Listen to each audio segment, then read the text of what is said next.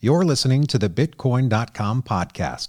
Our guest today is Alex Adelman, CEO founder of Lolli. This episode is brought to you by the Ternio Block Card. Earn up to 6.38% back on every merchant purchase with no limits.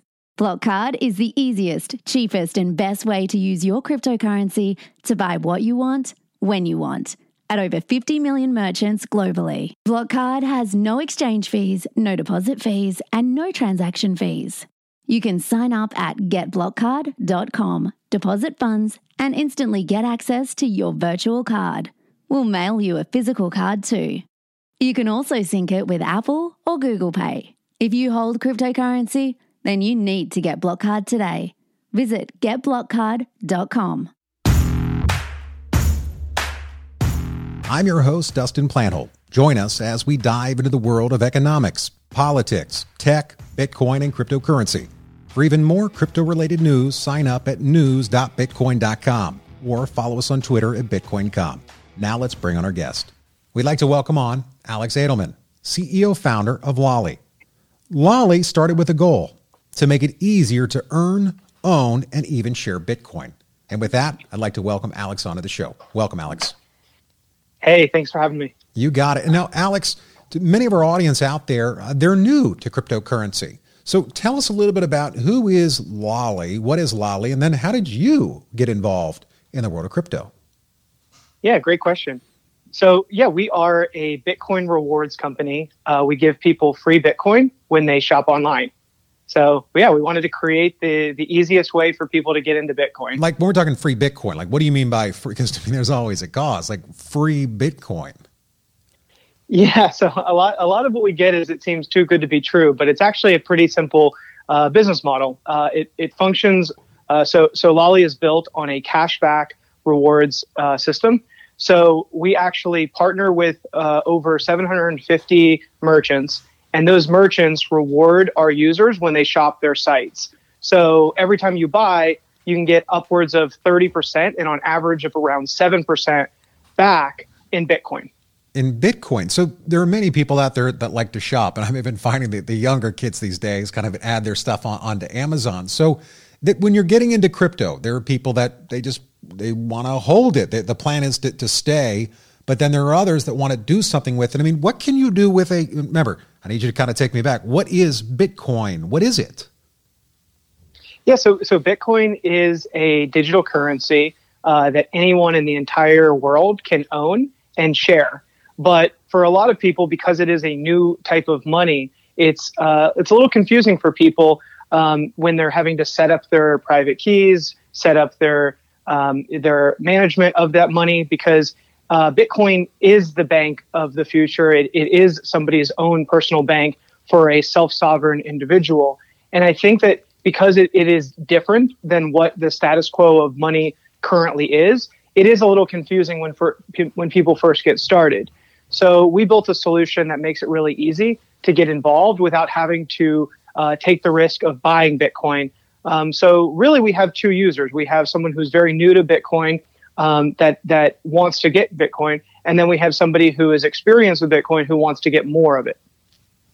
Interesting. So let's kind of dig into a little bit more on the Bitcoin side, because many people that are that are out there looking in, they don't look at Bitcoin like it can be used as a currency. But what you're telling me is that people can shop online. Well, you shop with currencies currently, right? I mean, most people around the world they're buying something either transmitting a what is the equivalent to a dollar or uh, yen or, or or a pound. So Bitcoin is it has it always been a currency or is it becoming one?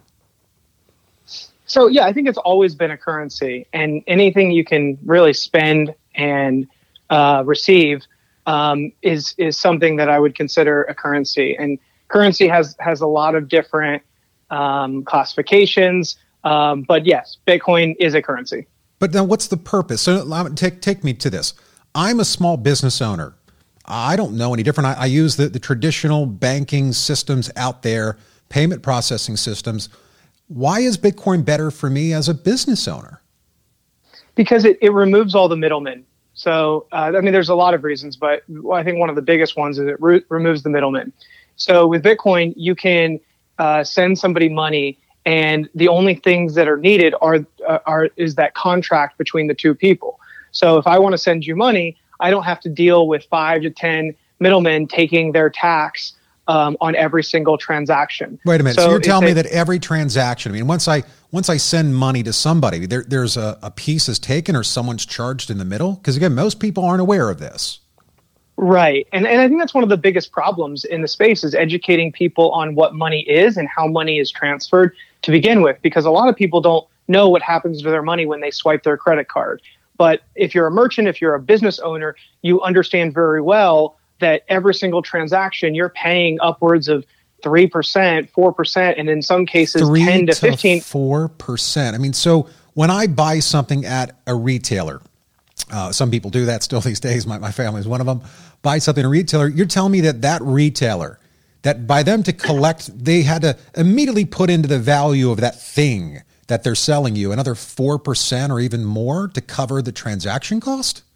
Yeah, and it can even be higher with chargebacks. Uh, so, so small and, and with low um, purchase uh, volume. So, if, if, if I go to my bodega or grocery store uh, and I go buy like a three dollar you know uh, pack of gum, that merchant is probably paying a flat fee of twenty five cents on top of the the three percent transaction Alex, cost. that's a lot so, of money. That is a lot of money. That, you're, you're talking about a system that is stealing, legally stealing from businesses that up till now they haven't had a choice. I mean, who do you who do you complain to, right? Because the small ones always get bought up by the big ones. So exactly, what, and and the yeah. the consumer doesn't think that it's affecting them because they're just swiping their card, but all of that is built into the price. Like that that pack of gum is twenty five cents more expensive, and just because you're swiping your card to buy it which which is a horribly inefficient uh, system if you think about it. And and as we um, grow and and and the world becomes more connected, it doesn't make sense to have those archaic rails when you have the technology such as Bitcoin or a digital currency that can transfer value from one person to another with next to no transaction cost. And that's pretty big. So I, I just because you're you're a math guy and I'm a wannabe math guy, I took just 4% of a $250 purchase that that merchant, that that merchant, it cost them $10, which obviously was built into the math for you to buy that $250 thing or things that your bill would have been 240. I mean, what person in the world would think that's a terrible idea that if they could walk in and buy something for $240 via or, or versus 250 if they were given the choice? Why aren't more exactly. why aren't more organizations around the world given consumers that choice because it's their money. Well, Bitcoin's in its infancy, and I think people have to understand it. It's it's it's just getting started. Digital currency as a whole is just getting started. So anything new is going to take time, um, but it, it is a better technology. Uh, it removes cost, it removes friction, and uh, the more solutions that emerge, that you know, like Lolli, um, I think the the more um, easily people will get into the space and learn about uh, the benefits of digital currency. Wow, and because there's many people out there that they get bribed by these fantastic offers, don't they? If you sign up for our fancy card, we're going to give you some cra- crazy percentage uh, back. That that what you're doing is not only lowering the fee for them, uh, or lowering it for for retailers, which equally then should turn into savings for the consumer, but you've also designed it so that they always win in this deal. Yeah, that's the beautiful thing about uh, like a cashback business yeah. model is is everybody wins. You the always win. Yeah, the merchants get a, a, new customer, the customers get money back, um, and then yeah, and then uh, you know we take a, a small uh, percent so that we stay in business. Of course, like, continue to offer more, guys, more sure. and, Bitcoin. And, and I argue, and I love this space. So the, the, the players, the innovators, is that look at all of the jobs created by this new innovation. So while there is there is an old way of doing things that's being replaced by a better, more efficient. The consumer and the retailers are all saving in this. They're saving money. And on top of it, you're able to employ people around the world. I mean, that must excite you every day that you don't have to sell this thing, that all you got to do is tell them the here's the story. Do you want $10 back? Would you like to have it back in your pocket? What would you do with that $10? Could it have brought you and your family out to I don't know get a, get an ice cream or a snack or go or fifty dollars or hundred dollars here that it all adds up, doesn't it, Alex? Exactly.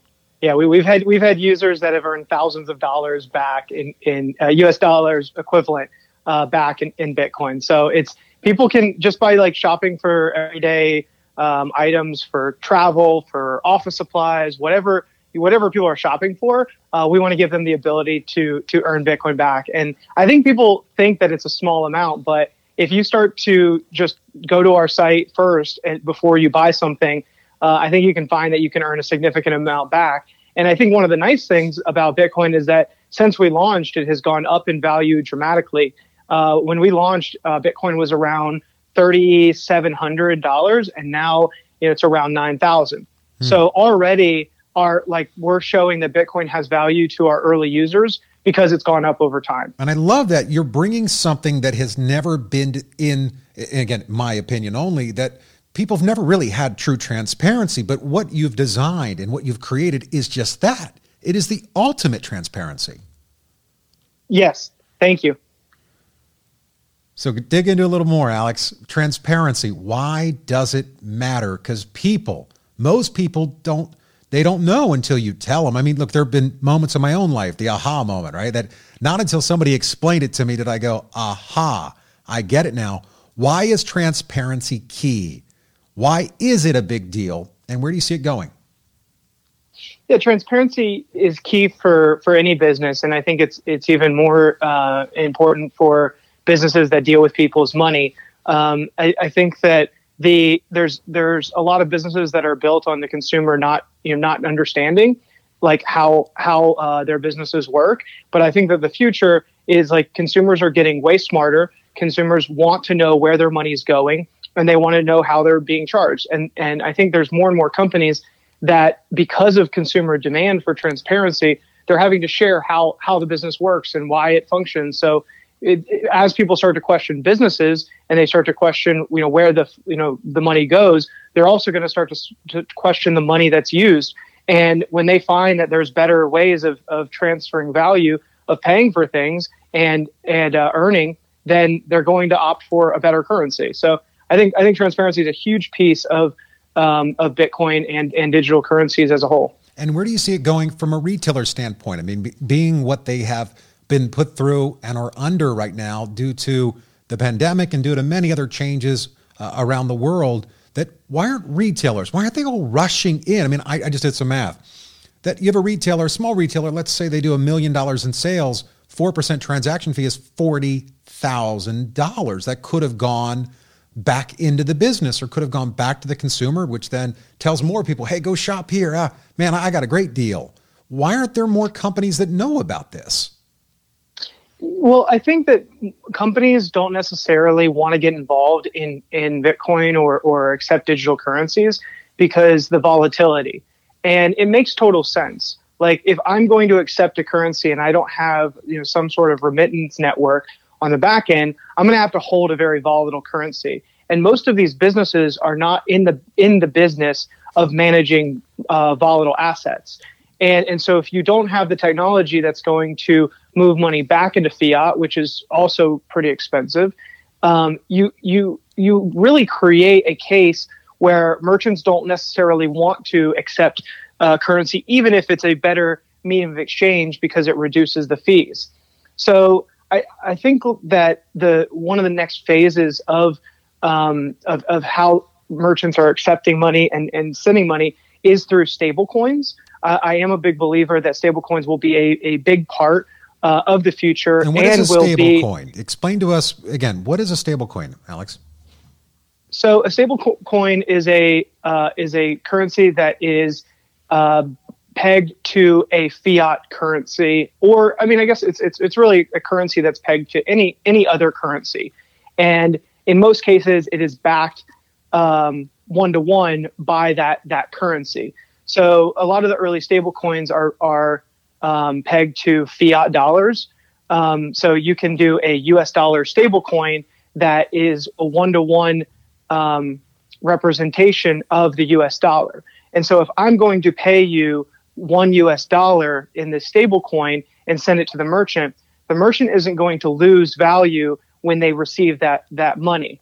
And I and, and my big belief is that stable coins are the best segue into Bitcoin because once you start to transact, then you start to realize, okay, w- this money is just an algorithm on top of of what? and then you start to look into what how this money is based and and how centrally controlled it is, and then you start to question like this fiat money and and say, well, wait a second, do I want an, a centralized currency or do I want a decentralized currency? And people all over the world will have to make a decision if they want a money that is completely decentralized or do they want a money that is centralized? And now, what does that mean? So let's, let's talk about decentralized. What is decentralized versus centralized? Centralized uh, money is is money that's controlled by a few people, um, a few organizations. Um, money and then decentralized money is money that is or perfectly decentralized money is money that is not controlled by any one uh, person or individual or company, and it's controlled by um, the, the the network of of people. And so it's you know the the hypothesis is that the more decentralized uh, a, a, money is, the stronger it is because it can't be uh, controlled. Um, it it just is. And so with Bitcoin, because there's only 21 million Bitcoin and there will never be any more, it gives everybody faith in the network, knowing that someone just can't go print more money. It there's only 21 million. So that's a really important concept, I think, for a lot that's of people to understand. Way of explaining it. And why does printing money? I mean, nations around the world have have been printing money to to help fix uh, many of the problems caused by the pandemic and other issues. So, what happens when a country continues on a path of printing money? It devalues the currency and it causes inflation. And in, in a perfect world, um, with infinite resources, um, maybe you know maybe there is a perfect algorithm, maybe there is a perfect solution for how much money you know should exist.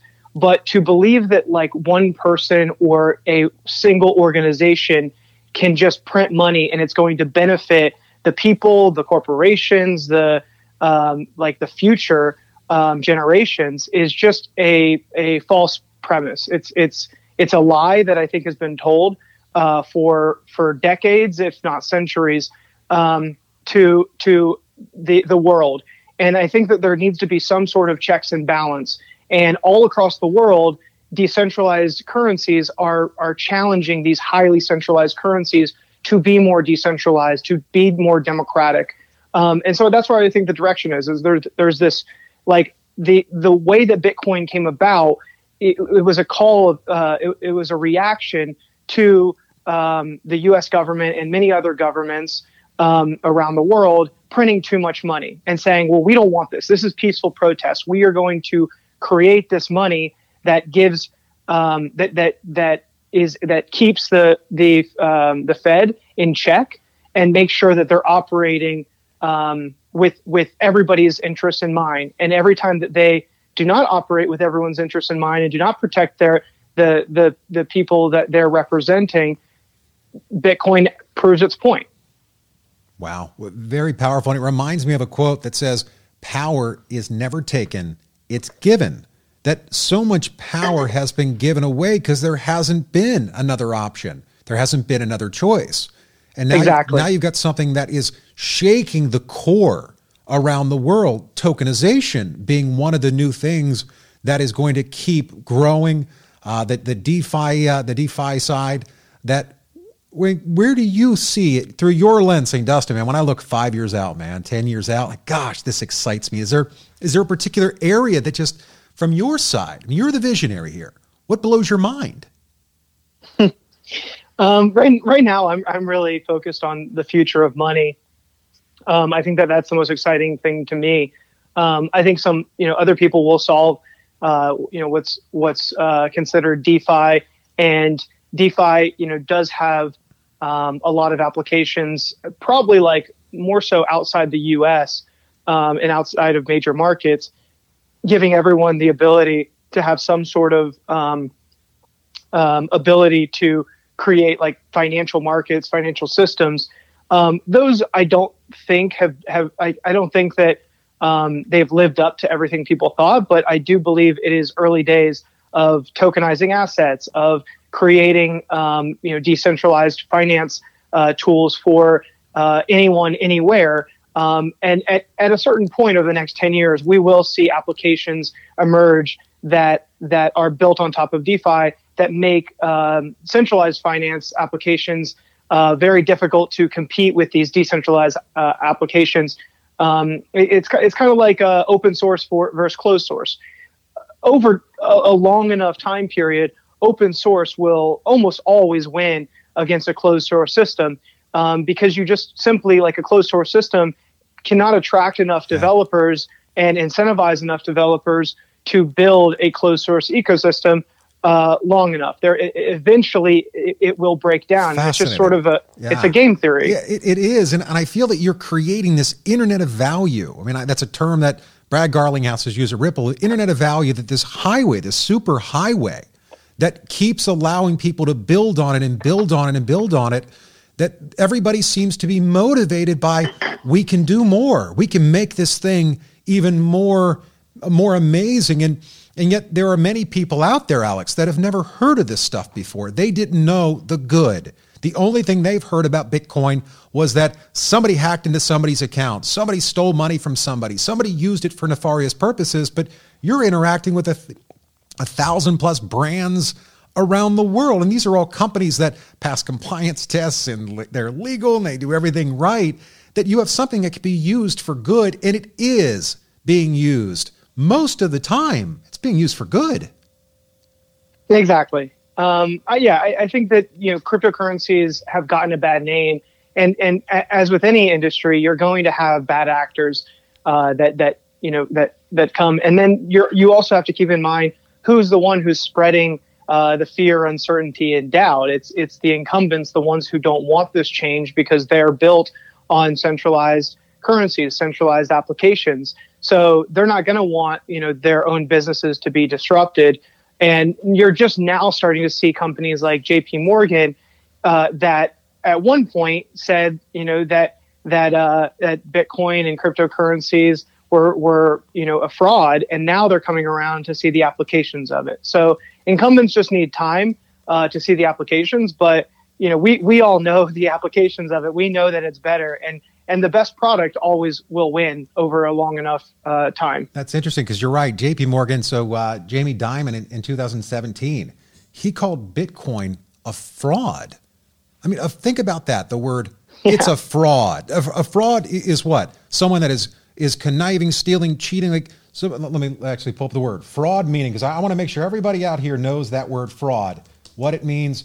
Wrongful or criminal deception intended to result in financial or personal gain. Well, don't you think there are many currencies around the world, hint, hint, all currencies around the world that one could argue falls into that same conversation?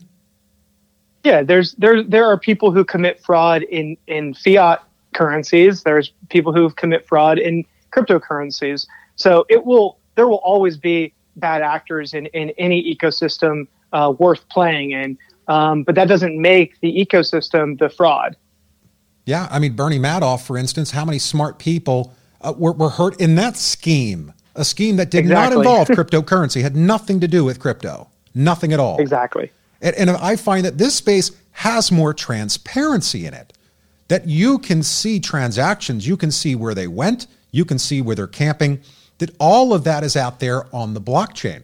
So that kind of leads us into our next side like the companies that you interact with, Alex, some of the, the, the innovative uh, ideas out there that most people have never heard of before. Like, so, who are some of the projects that to you are like, man, Dustin, this was, this is a cool company what they're doing? Like, who are some in your opinion? So I think Lightning Labs, building on top of the Lightning Network, um, is doing some really interesting things to make uh, Bitcoin uh, more scalable. Um, I think it's it's definitely like early days, but I, I'm really excited about you know what what they're building um, on top of Lightning Network. Um, I think Cash App is doing some really incredible things, um, taking a consumer application that already has tens of millions of users. They're integrating Bitcoin into the into the ecosystem, and they're letting everybody easily buy and sell uh, Bitcoin uh, through their application. Um, their their earnings just came out, and I believe it was fifty percent of their revenue came from Bitcoin transactions. So they, this is a company that's that's highly established. It's a public company now showing the world that you can make money by by sell, buying and selling Bitcoin, and it is a real business model. And they have a lot of competitors. And so when those competitors start to see that that that uh, Cash App is making a lot of money by investing in, in Bitcoin, the Bitcoin ecosystem, they're going to start to invest in the Bitcoin ecosystem, and there's going to be a ripple effect across the industry that shows getting into the Bitcoin space like is a good business uh, idea and it's going to encourage more people to uh, build in, in the ecosystem. Fantastic. Well, thank you for sharing those gems with us. In terms of Alex, how do we find you? How do we learn more about Lolli? Yeah, so we, we're at lolli.com, L O L L I.com. Uh, on Twitter, we're very active. Uh, we, uh, we're at Try Lolli, at Try Lolli, and uh, Instagram um, as well, and that's just going to be at Lolli. So uh, yeah, feel free to check us out there and give us a follow, and uh, be sure to download our uh, extensions for Chrome, Firefox, and Microsoft Edge, um, and and uh, start stacking Sats. Uh, that's great. Well, thank you for joining us on this episode on the Bitcoin.com podcast, Alex. Thank you for having me. You've listened to another episode of the Bitcoin.com podcast. Subscribe at news.bitcoin.com, where your journey begins.